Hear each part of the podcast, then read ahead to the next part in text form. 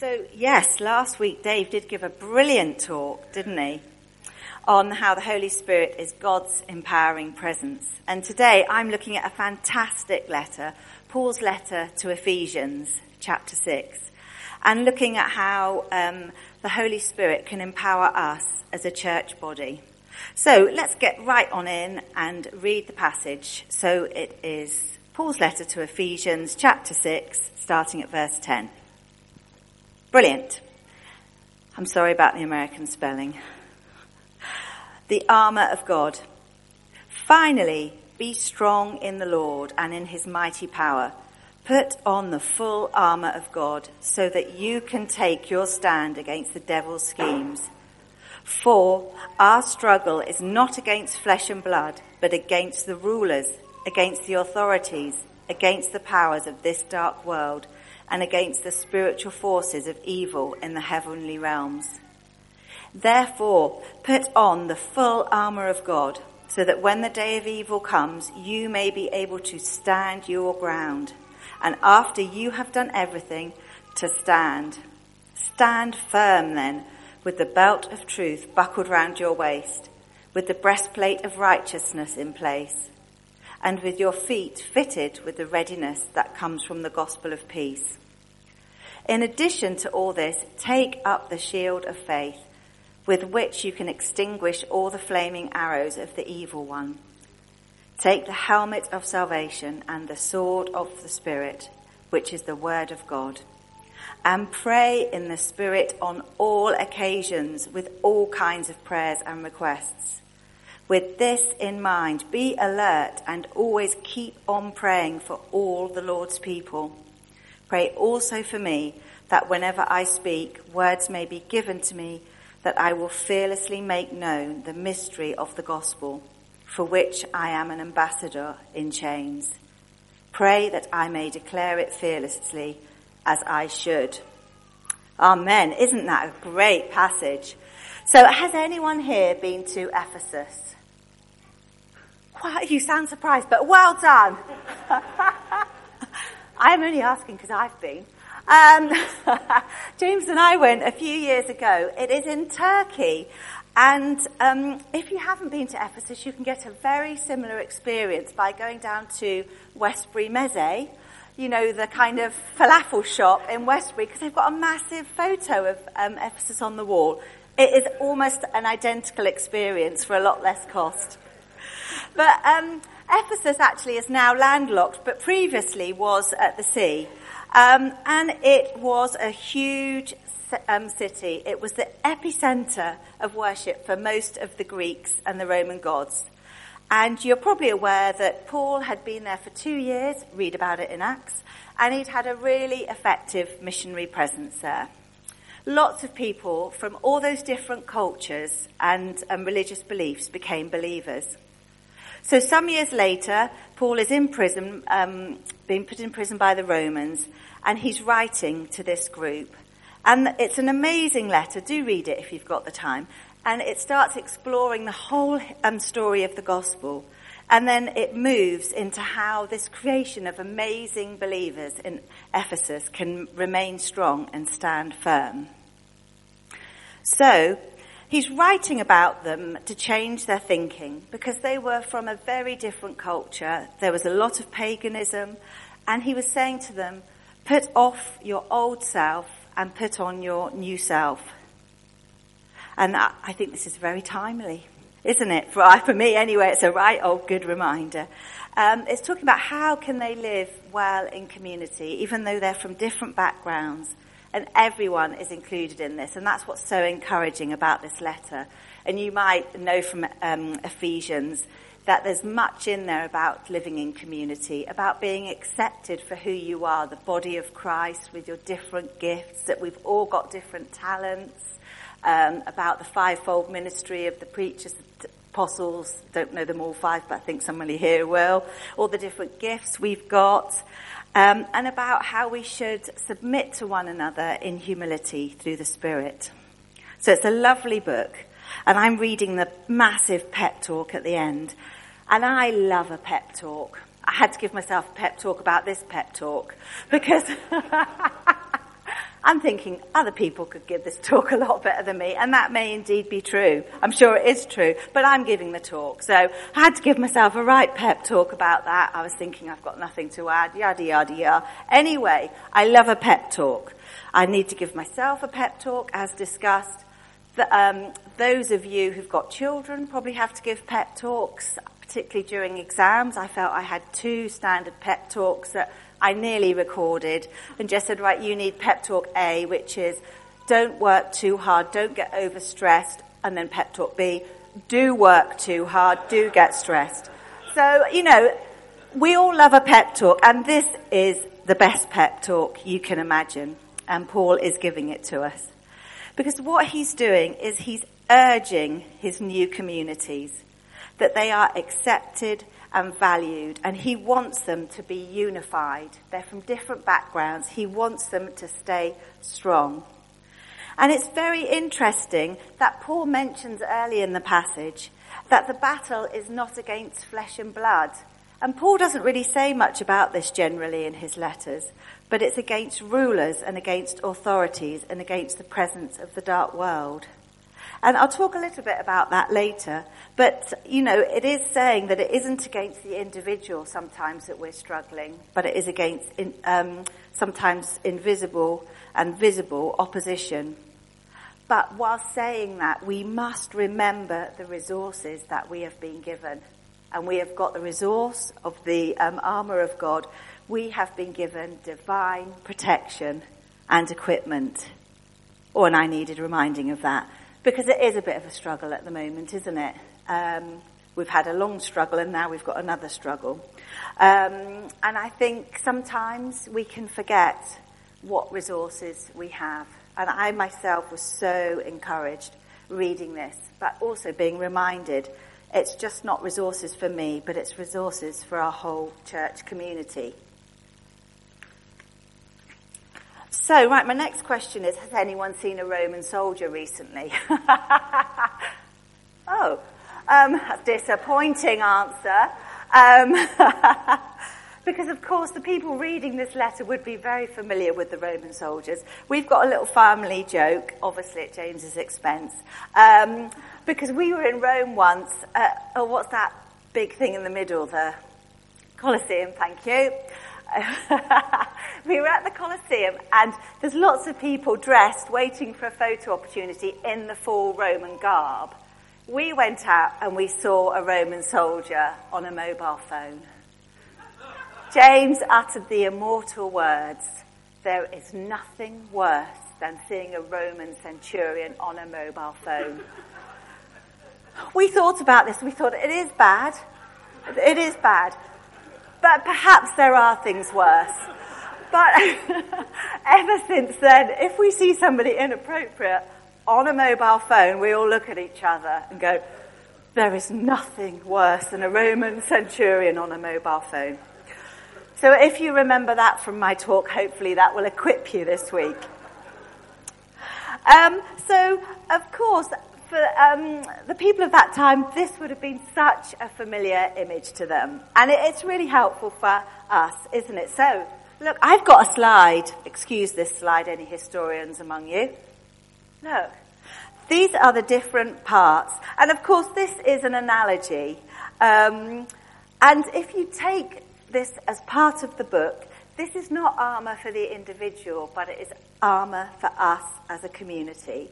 Because what we can't see in this is that the English translation, we haven't got a plural you, have, you, have we? Or maybe if we were American, we'd say ye are. Um, because Paul is saying, ye are put on the armour of God. It's in plural, not in singular. And while it is helpful to us as individuals, he is talking about us as a body. Um, and of course, the readers of that time would have been very familiar with this phrase.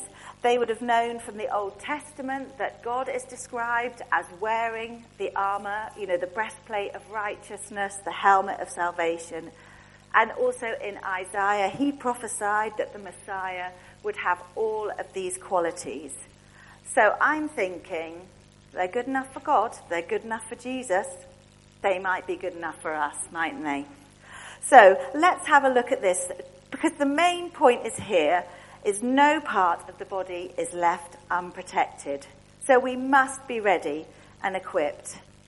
And I guess we can fall into two traps here. One, we can think, oh, we've just forgotten about all that. We're not protected. We can just forget about it. And the other one is to think that it is just for us and we're on our, lo- our own. And Paul is so adamant that we have got divine resources here. So we'll just go through the um, armour quickly.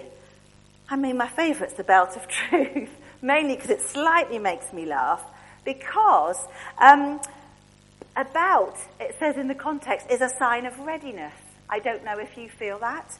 But in the olden days, when we wore cloaks, you remember those times, um, they would get in the way of action. So you could either tuck them up like a maker belt, or you could tuck them into your belt and then you were ready. And that's where the phrase girding your loins, which is a very special phrase for Helen. You have to gird your loins, don't you, Helen? it was where that phrase comes from. It's saying, you know, okay, let's get ready for action. But the belt is one of truth. And it is the truth. We know Jesus is the way, the life, and the truth. But we also know the truth of God, don't we? So that's what the belt of truth is about. It is a sign of readiness, but being confident that we have the truth. The breastplate of righteousness. I mean, this reflects the righteous character of God. And it's also saying our heart and our souls are protected. Feet fitted with the readiness of gospel. We need good shoes, don't we? We need good shoes. We need to protect our feet. Um, we need our feet to be comfortable if we're going into a struggle. Um, and also, if we understand the gospel, we're ready, aren't we, to share that with those around us. So, really, if we've got the knowledge of it, we should be ready and alert. And the next bit is take up your shield of faith. So, this, you haven't put this on, you're being given it, you're taking it up. And we will be given faith as we continually walk with God. Our faith will grow. And that is something that is a gift. Now, my shield is a little bit pathetic in that picture because the shields were massive, weren't they? Like the size of a big curvy door. And they were made of wood and leather and metal. And in the leather, they had either soaked it with water or oil, so you're spearing fire things come in and then they just drop off. But what is really um, interesting about this is the way we could use our shields, is that we could all overlap them and then we would be impenetrable. And I think that's such a great analogy. Did you learn about at school? I didn't appear to do history at school, but allegedly other people have. Um, you know, that tortoise formation. Do you know that? Where all the. I mean, that is a terrible example of it. I'm sorry, but that's all you can get on the internet. Um, but that shows you the coverage that can be got from this shield. And actually, um, that would allow the army to stand firm, but also to push forward against the defence. So it's an amazing analogy that we have as a congregation, all our shields, and if we work together as a community, there's nothing we can't do. So, um, then we've got the helmet of salvation. We know that we are children of God, don't we? We can be assured of that. But we need to protect our heads. And I, I need to protect my mind. I know I do. I don't watch anything remotely scary, but that's just me. We need to protect our minds so that we can be confident in our salvation. We are fully accepted as a child of God whatever we have done and whoever we are, we can put on the helmet of salvation. That's an amazing thing, isn't it? Now, next, we've got the sword of the Spirit, which is the Word of God. I mean, we love the Word of God. What a gift it is to us, and it is the Spirit that helps us use the sword. And we can think of many cases in the Bible, can't we, where God's Word is actually um, power even just thinking of Jesus being tempted by the devil, how he um, had the Holy Spirit upon him and was able to use God's word in his defense. So to sum that up, we are fully protected from our heads to our toes. We can stand firm And the translation of standing firm there isn't like a massive wave comes on you and you're wobbling, but you still stand up. It is, I am firm and I am alert and I am ready for action. It is great. So we can stand firm. We are not operating as an individual. We are a community of believers and we have God's divine provision. But I don't want to end there because really you could say, and I would say this in fact, I am saying it, that the seventh item of God's provision is the most important and is part of that, and that is Paul's exhortation to pray in the Spirit on all occasions with all kinds of prayers and requests. And actually, this is the final bit of our armour because it, says and pray. It doesn't stop. It gives you all these um, parts of the armor and then says and pray in the spirit with all kinds of prayers and requests. Prayer is a key ingredient to standing firm and being ready. The well-armed soldier is continually praying. It keeps us alert and aligned with God's purposes. So I got a bit stuck about what does it mean to pray in the Spirit. I was overthinking it. I was hoping to come up with something really fantastically clever, and then I realised, actually, it's quite obvious. But I, well, how do you say it? I suppose for me it's easier to say what it does not mean. I suppose it doesn't mean when you pray just go for a great big list of can you this, I'd like to do that, It's not that. You know, I think we can fall into that. Um, and I also think it's not necessarily meaning we're all praying in tongues. That's, that's a different um, discussion that Paul's having. It's really actually in conversation with God. Um, Dave said that the Holy Spirit, Dave said that the Holy Spirit um, is a someone, not a something. It is a person. And this is about relationship. Paul is talking about having an active engagement with God. You know, be ready for the Spirit to guide us and reveal things to us. Um, it's waiting on God, it's asking for guidance, and it's sensing what the Spirit is leading you to do. And so I do want to focus on community prayer life because it's what Paul is talking about here. The whole focus of this letter is about how the Holy Spirit is given to us to empower the community of believers. So it makes sense then that this call for prayer in the Spirit is for us all to pray together about the issues which may separate us as a church or which may um, involve all of us. I mentioned earlier uh, that Paul said that um, it's not just about um, human blood and flesh that we are fighting, there are visible and invisible forces that govern our world. I mean, it does really feel like that, doesn't it, at the moment? It really feels like we are struggling, and sometimes we know what we're struggling against, and sometimes we don't. So we should really pray for these powers or forces at work. Um, we should pray for the war in Ukraine and other countries because we have the resource. We should continue to pray for our world and for injustice and the vulnerable.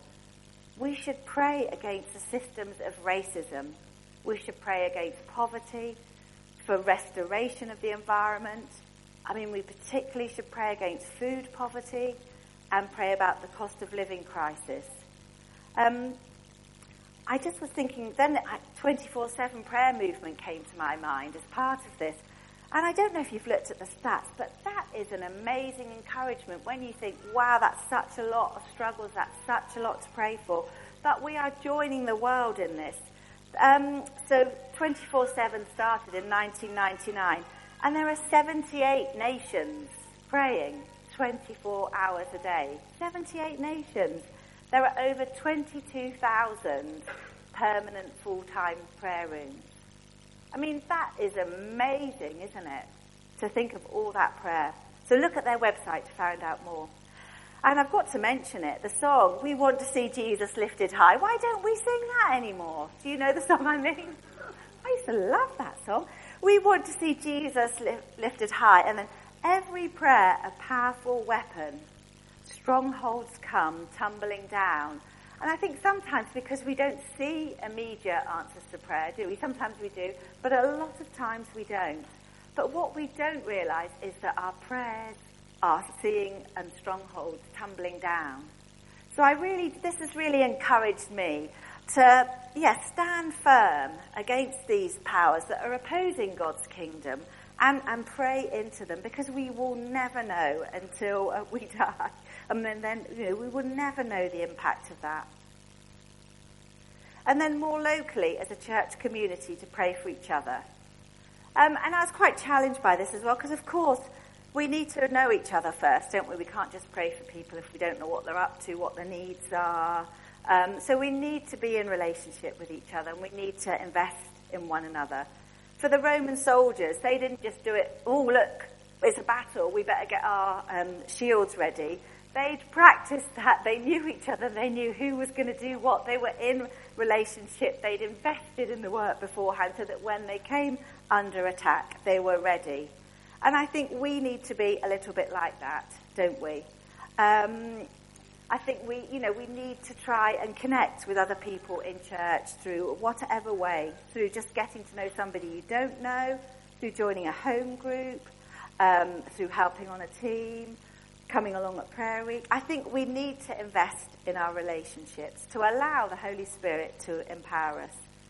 And um, Esther, you did an amazing series about us all being part of God's family. And I think we need to accept and embrace it. We're, we're messy, aren't we? We're not all perfect, but we are a family. So please don't think, oh, well, that, you mean everybody else but me. I'm not interested in, you know, we might not be interested in you. We might have got it wrong in the past. We might have forgotten you or, but as a church, we are a messy family, but we are a family. And more recently, we've been offering a chance to pray together in services. So let's get involved with that. Let's be alert and ready. Let's be prepared to share because God's empowering spirit is waiting to tend on you. I mean, prayer is such an amazing gift and we should not carry our struggles and burdens alone. I was so encouraged. The first week of January, um, I helped organise a training week for a theological college, a charismatic theological college, WTC, and we went to Nottingham for four days of training. And we have a chaplain as part of that. And I was helping sort out the chaplain's spots, as it were, getting, uh, getting her slots. And it was so wonderful to see how the Holy Spirit was just waiting and ready and when the students went in to see the chaplain, they came out different people. And I know one guy, I almost bullied him to go to see the chaplain, I'm not going to lie. Because he was sort of, oh, I would like to go see the chaplain, but I'm not sure, and she's a bit busy, and da, da, da. And I said, just go. It's really good. And he came out, and I think the Holy Spirit had just got right in there and tended to an issue that he was really struggling with. And even the chaplain came out and said, wow, that was amazing to see the Holy Spirit at work. So that has really encouraged me about how ready the Holy Spirit is to be part of our struggles, to, you know, lend their empowering presence to us. And what it just confirmed to me is the fact that God does see us as an individual and cares so deeply for each of us.